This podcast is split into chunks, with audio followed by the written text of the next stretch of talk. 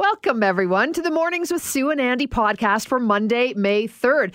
Let's see. We start things off with a look at the record number of COVID cases from over the weekend. Boy, the impact they're having on our hospitals across the province are getting close to being overwhelming. So we get the latest on the upswing and the anti restriction rallies held over the weekend as well. We check in with Global Calgary reporter Sarah Offin for all the details. Next is our weekly chat with uh, Dr. Ted Jablonski. We call him Dr. J around these parts, our on call family physician physician. He explains the criteria for vaccinations in this phase 2B because the vaccines they're rolling out, but do you know exactly who's included? Well, vaccines in 2B include kids as young as 12 with underlying health conditions. So we'll break down all that criteria ahead. Really important thing to talk about. That is Mental Health Week, and that's what it is right across Canada. Well, today we kick things off with a focus on men's mental health. We check in with Kelly Hrudey. Yeah, you know him, former NHLer, hockey commentator, and mental health advocate. And he tells us his own very personal story. Also, it is Motivational Monday here on Mornings with Sue and Andy. You're going to delve into the topic of serendipity. It's very interesting. We catch up with author Neil Farber and hear how Dr. Farber believes spotting and actually taking advantage of, for your advantage, serendipitous events in our lives can actually be taught.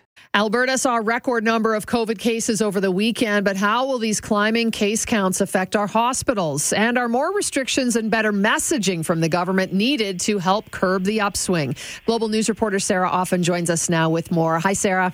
Oh, good morning. Thanks so much for joining us. Uh, let's talk about the numbers. Very, very high through the weekend. Yesterday, we saw a little bit of a, a decrease, but boy, uh, they certainly are getting the, uh, the the the notice of people in the medical profession, aren't they?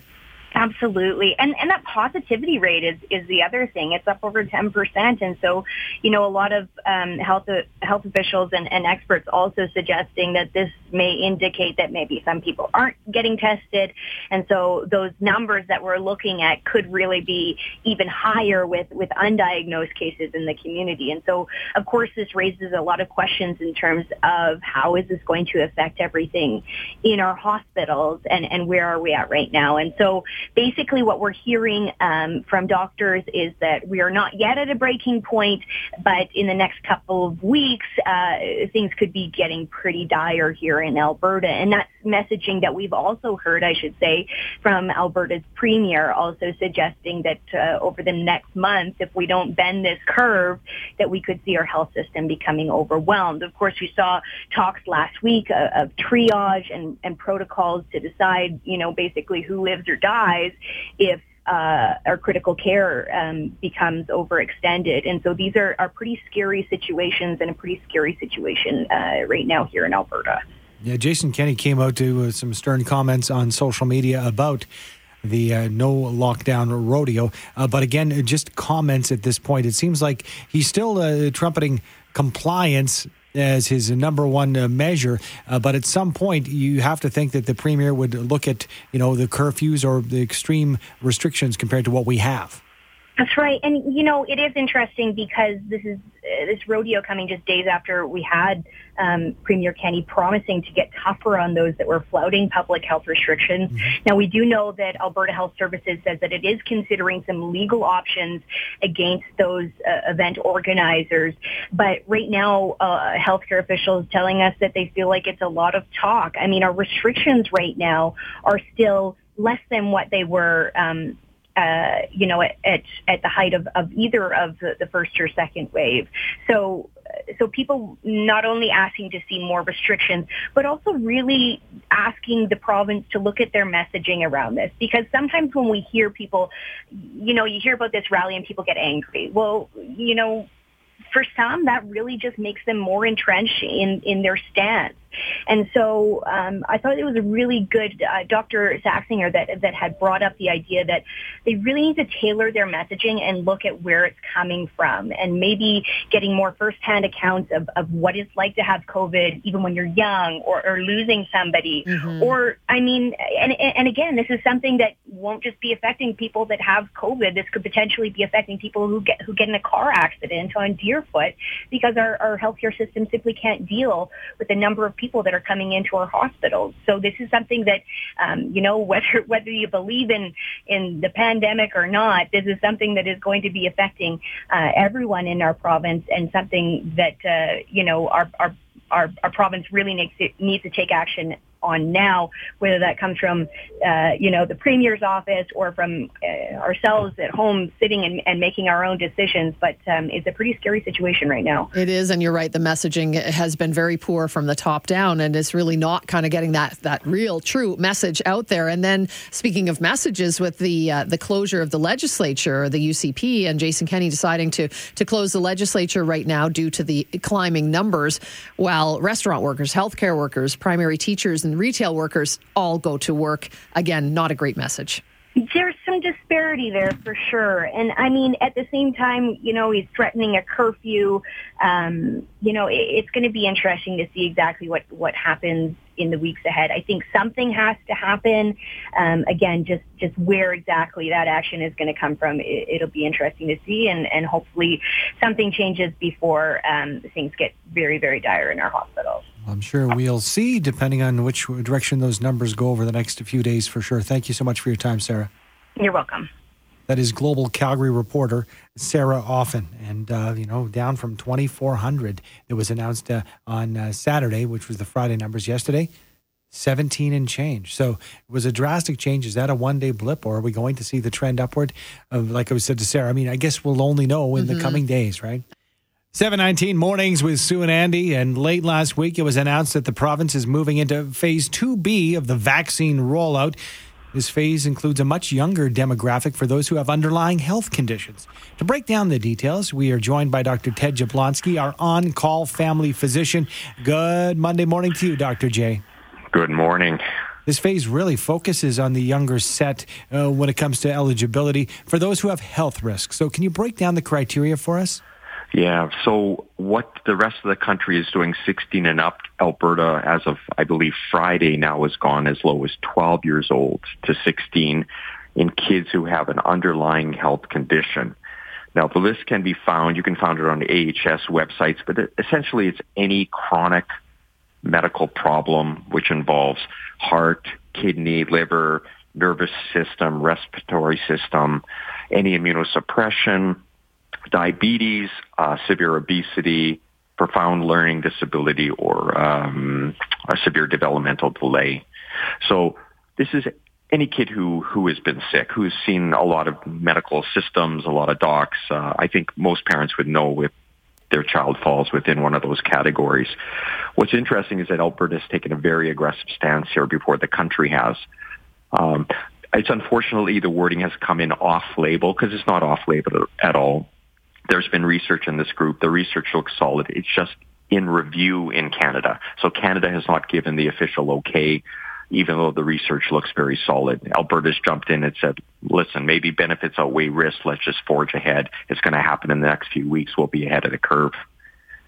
And again, Dr. J, you know, as you mentioned, anyone, any of these young folks who have any of these issues, their parents, guardians are likely in touch with a physician anyway. So there'll there'll be lots of discussion before that child goes and gets an, an, a vaccination. I'm assuming.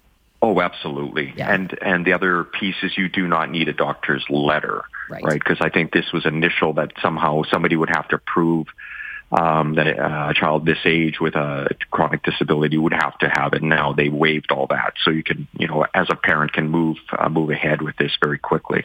Uh, hey, I just wanted to ask you, Dr. J. Sorry, on that note. Uh, uh, uh, with AstraZeneca, still, for example, are there still some criteria for the different vaccinations as to which age groups should take them or shouldn't? Uh, yes. Um, so I, I, would make a case if you, in the sort of the simplest terms, the more chronic, um, if you do have medical issues, if you're in a very high risk group, the Pfizer Moderna vaccines are probably the more uh, efficacious vaccines. If you really don't fall within that, you're just a, a normal, healthy person, uh, then it's all by age criteria and still being rolled out in different phases. Um, I have strong opinions about that, but I won't go there. Mm. But uh, yes, you have to sort of uh, look and see: do you follow, uh, or do you follow into the uh, category that's now presented? Are you in the right age group? Are you in the right uh, time and then uh, book accordingly.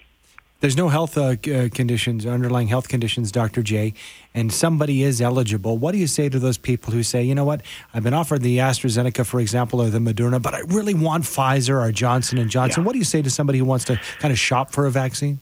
Right. So, what's the maximum? The, the vaccine in the arm is the vaccine that works. I mean, if you don't get the vaccine, you're at risk. And right now, being in Alberta is pretty risky right now with the variants. And the, I mean, our, our numbers are very, very high. Uh, I think if you have access to a vaccine, you get the vaccine and you get protection. All the vaccines work. They prevent serious illness, hospitalization, death. They're mm-hmm. all the same for that. The Pfizer, Moderna might be a bit better uh, for preventing uh, the severity of illness. But if you're healthy, you're probably going to have a fairly mild illness, um, or you know that's the expectation. Now the the variants are uh, nastier, right? They're hitting mm-hmm. a, a younger population, are a little bit more aggressive. Hence why, yes, just get your vaccine, get in line, get it done, and then that helps with herd immunity for all of us. Thanks for your time this morning. We appreciate it. Hey, you betcha. It is Dr. Ted Jablonski, our on-call family physician. Today marks the beginning of Mental Health Week, and we kick it off focusing on men's mental health. According to a new survey conducted by the charity Movember, 66% of Canadian men believe men's mental health is worse today than it's ever been. While that may seem a little gloomy, another stat from the same survey indicates 82% of men consider mental health a priority. To discuss, we're joined by former NHLer, hockey commentator, and mental health advocate Kelly Hrudey. Good morning to you, Kelly. Good morning. How are you guys? Good. Thank you so much for taking the time with us. And so, some very interesting stats coming out of the Movember survey surrounding the views of Canadian men and mental health. Uh, you know, what's your take when you hear some of these numbers fairly large? Is is this a case of it being worse than ever for men's mental health, or a case of awareness and openness now surrounding the topic? I think it's a combination of both. I think that uh, it warms my heart to know that uh, men now feel comfortable enough sharing uh, with uh, their family members or friends that uh, they're going through something. Uh, I know that uh, I'm in that same situation. And the, the one word that you used, uh, gloomy, really stood out to me because, yes, it, it is. You you are afraid at times, and uh, it, it's hard to discuss sometimes what you're feeling. But in in the word of gloomy, in fact, if you turn it around a little bit, it's once you do get help, it's amazing how you feel. And I, and I can speak to that because I'm actually seeing somebody right now for my own health. And uh, I'm proud to say that uh, even at my age, I didn't think at 60 years old that I'd I'd have to go see somebody, but uh, my thoughts are getting the best of me, and I'm happy to say that I'm doing really, really well. So if you're listening to this this could be you. You could you could don't do it alone. It's too painful. It's too hard. And do yourself a favor and go see somebody. Kelly, I think it's super important that you say that aloud. There are so many people that look up to you that and just need to hear from another man that it is okay to reach out. Do you think that we're we're starting to get beyond finally that boys don't cry mentality and and you know guys don't have emotions and shouldn't share their feelings kind of thing? I sure hope so. Uh, you know, I uh, I've shared some videos on uh, social media, and uh, I- I'm pleasantly surprised by how many men share their stories with me. And uh, it's again, I'm going to use that word heartwarming because I love that because it really is something special when uh, somebody sends me a message, whether it's a man or a female, it doesn't matter. But it, it just it feels like it brings us all together. That yeah, I'm not alone. I'm like you. You're like me. We all have these issues, uh, maybe lurking. Maybe we don't even know, but there's there might be something that triggered it. I know in the summer of 2019, when my thoughts uh, came back and they were overwhelming, and I I knew something was coming. I you know I have to tell you because of our daughter Caitlin and how brave she has been uh, over the years, she came out uh, telling her story in 2013, it made it a whole lot easier for me to share with my family what I was going through. The passion, yes. Yeah, so you have a personal connection to it. And I'm wondering, because you mentioned you shared a video on social media, and a lot of the times we poo poo social media, but uh, mm-hmm. can, we, mm-hmm. can we look at it as a, a tool that can be used for positive because people can, A, find the resources and maybe have a little anonymity when it comes to, to getting the help they need with the online world? Yes. And it's so important you bring that up because somebody told me recently that uh, social media really has no value, and you know, it, it, be careful and all that. I say on the contrary. You know, I, I've become so close with so many people because of social media and my messaging about uh, mental health and um, having more good days than bad, and just the whole message that uh, here's what I'm going through. I'm not sure what you're doing, what what's going on in your life, but but if you share your story, I can I can guarantee you you're going to feel better. I, I mean, I went to see the person helping me with my mental health in October, and that first day was the start of a really good run for me, where I really started to have a lot of more good days, and uh, and I kept it up for 10 weeks. I've, uh, I took three weeks off because I thought I was doing well enough. I wanted to sort of test myself to see where I was. I, am happy to say I'm, I'm back seeing the person getting uh, my mental health back in order again. Not that I was off, not that I was off track, and not that I was in a painful place, but I just knew I needed to get to uh, a little bit more help again. A refresher course, I like to call yes, it, Kelly. It was. Um, yes. Hey, you know, obviously we know you from the, the sports world, the NHL, uh, tough guys, right? It's all about that. Yeah. So is that changing? Is that getting a little bit better? Are guys in the NHL and in sports overall able to reach out a little more so than back when you were playing? Oh, for sure, and they have the uh, they have the tools now. They have people in place. Every sports organization has people uh, for the players to talk. And in my day, uh, first of all, we didn't even know about mental health issues, and, and we certainly weren't going to talk about it. I went through uh, something in 1992, 93 when I was still playing for LA, um, and I didn't know what that it was related to mental health. Now, looking back, clearly it was. Uh, I was able to get the help that I needed because a coach of mine, Barry Melrose, recognized that I was in a dark place and I, I needed some help. So, luckily for me, I had a coach that was very, very understanding. But for the most part, back then, nobody was talking about it. Kelly, thank you so much for not only sharing your time, but uh, sharing your personal story. We uh, uh, appreciate it on this important topic. Oh, I, my pleasure. I hope I helped somebody. I'm sure you have. That is uh, Kelly Hrudey, former NHLer, hockey commentator, and mental health advocate. What a great guy. He really is. I He's just accessible and open and honest. And I think I really do believe when people like that talk about the fact that, hey, it's quite normal to mm-hmm. need a little help once in a while, and there's nothing wrong with reaching out for it. I think it helps everybody, right? Just mm, mm, mm, it makes it okay for all of us. I love that part talking about, you know, the hockey quote unquote tough guys, because that's the world. Remember, he had, I wonder if he kept them. We should have asked Kelly if he kept his headbands. Remember, he'd have the headbands oh, yeah. hang down in the back Yep. And he had the longish. He was the only one in hockey to have a mullet. Um, no, um, he'd have the longer hair. And you think this guy, you know, he's unstoppable uh, between the pipes. And you watch him now talking about hockey, and you think he's a man's man, and mm-hmm. uh, he's got it all. To- Nobody has it all together. No, Kelly's an example of that. And interesting, he just opened up and said, "You know, I'm I'm seeing a professional right now." That that takes a lot. That's something personal that he shared with not only you and I, but with yep. the audience.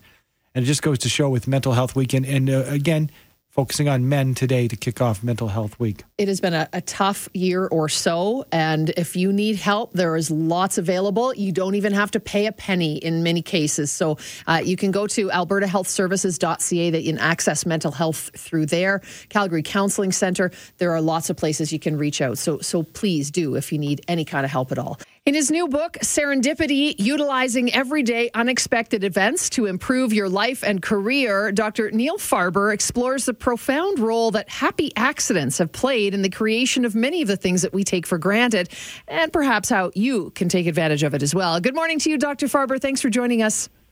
Good morning. My pleasure. Thanks for being here. Uh, beyond what I just said, I, I, know your focus is really, you know, teaching people how to recognize serendipity and then turn it into something meaningful. To start off, can you just define serendipity for us? What are we looking for? Sure. It, it's basically just some minor um, event that that somebody notices and then um, recognizes it, utilizes it, and and makes something very fruitful into it. The difference between that and luck is luck just happens, but with serendipity, you have to actually be involved. So you have to be involved in in, in what way, shape, or form. Because I, I had this outside looking in idea, Dr. Farber, that serendipity just kind of falls on your lap. But you're saying that's not the case. No, not at all. Um, let's say that that uh, you know you you are down and out. You're you're having trouble making ends meet, and suddenly you you get a check in the mail from a long lost relative for five thousand dollars to put you over the top. Well, that's luck. You didn't do anything to have that happen. It just fell in your lap, as you put it. Um, but it, but let's say instead you're walking down the street, you happen to see a penny uh, on the on the ground, you pick it up, and it's a very old penny, and it turns out that after you take it to the coin dealer because you think maybe this is something worthwhile, the coin dealer says, "I'll give you five thousand dollars." That's very different. You you've been involved. You've done something with it. Gotcha. Okay. So, and I know you've had multiple serendipitous events in your life that have significantly and in most cases positively influenced your career and personal life. Can you give us a couple of examples of those? Sure. Um, I guess one of the main ones was, uh, in terms of my career, was uh, I've always been an academic uh, internist, so I do research and teaching besides seeing patients. And this one time there was a conference where there was some ethics involved, and I'm, I wasn't really into ethics, but but there was a discussion about how do you decide, you know, if, if there's only, let's say there's uh, two cardiac arrests in a hospital, and only one cardiac re- uh, resuscitation team. How do you decide who was going to be resuscitated? And it was ongoing discussion for a while, and then one of the residents said, it's a moot discussion because we always decide based on who needs it the most or who's going to survive the best. And I immediately thought, you know, that's not true because we all have biases. Um, there had been a lot of discussion about bias in the literature. And so I decided I, I needed to investigate this and set about doing a, uh, a survey of the residents and proved that they had biases when, when making those kinds of decisions and that steered me on an entirely different course that led to maybe over 40 papers hmm. involving different aspects of medical ethics. Incredible. So, so do you think, to a certain extent, some of us have been involved and, immersed in a serendipitous event, but just didn't recognize it? Is this something we have to be more cognizant of?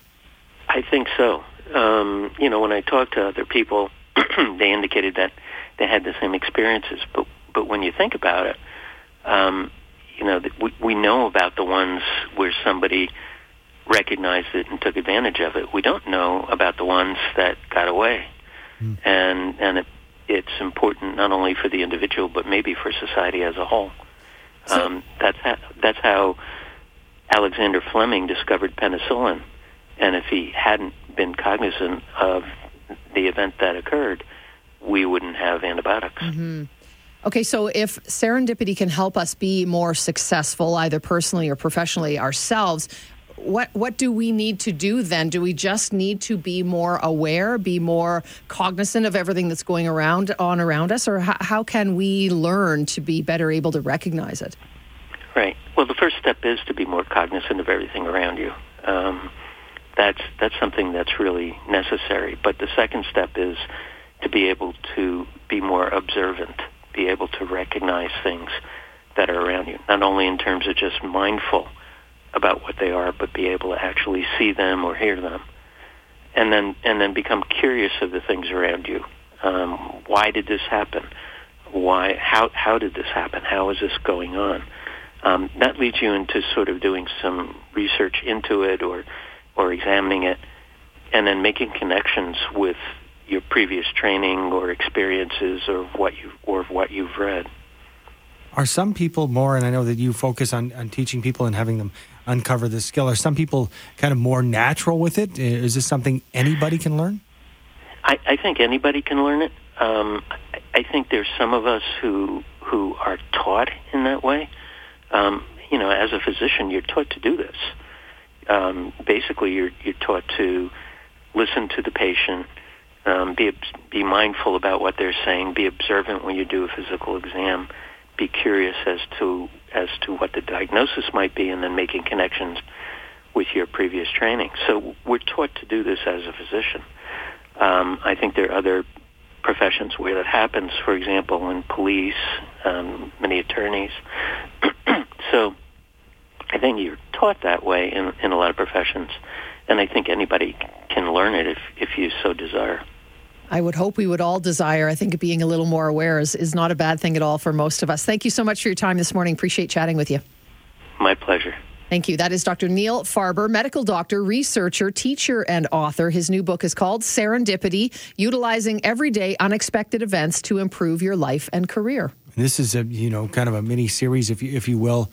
It was born out of uh, last week where we said let's let's talk about motivation Mm-hmm. on Mondays, a, a way to kick off the week. And he's he's super reserved, almost. Dr. Farber is. You've seen his work before. Yep. You know he's done he's done a lot of different things. Was He it the sure secret? has. Was yeah he was in the secret, I believe. Yeah, he's And everywhere. He's, he's uh, you know took the time with us, and this is cool because it doesn't have to be hokey, but to a large extent, if you want to be more practical about it, it's looking at anything in your life, and sometimes hardships, sometimes challenges, as an opportunity. So, I think it's kind of within, and saying, oh, you know, this is.